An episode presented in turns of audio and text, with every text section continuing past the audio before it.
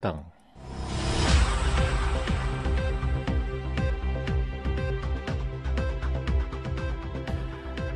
Antara paparan berita hari ini, tiada tangkapan dibuat susulan kes pukul di sebuah sekolah dekat Kuala Nerus dan waspada dengan kehadiran obor-obor di Pantai Kekabu Marang. Assalamualaikum dan salam Malaysia Medani. Bersama-sama saya Rizalimi Haji Muhammad dalam berita Terengganu FM. Berita sepenuhnya.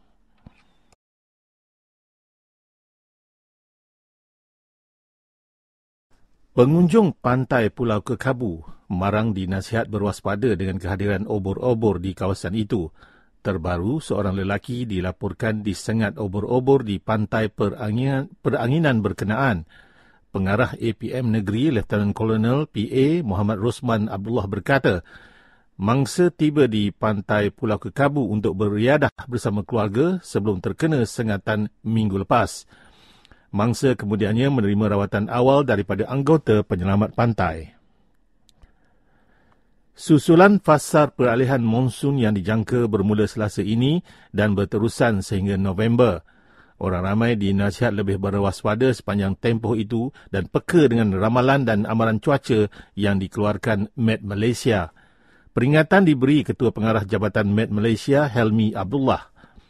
Menurut beliau, semasa fasa peralihan monsun, rantau negara akan menerima tiupan angin lemah dari pelbagai arah untuk kejadian ribut petir. Lazimnya ia akan membawa hujan lebat beserta angin kencang dalam jangka masa singkat. Kejadian tersebut dijangka berlaku waktu petang dan awal malam di kebanyakan kawasan. Keadaan cuaca itu berpotensi menyebabkan banjir kilat serta kerosakan pada struktur yang tidak kukuh.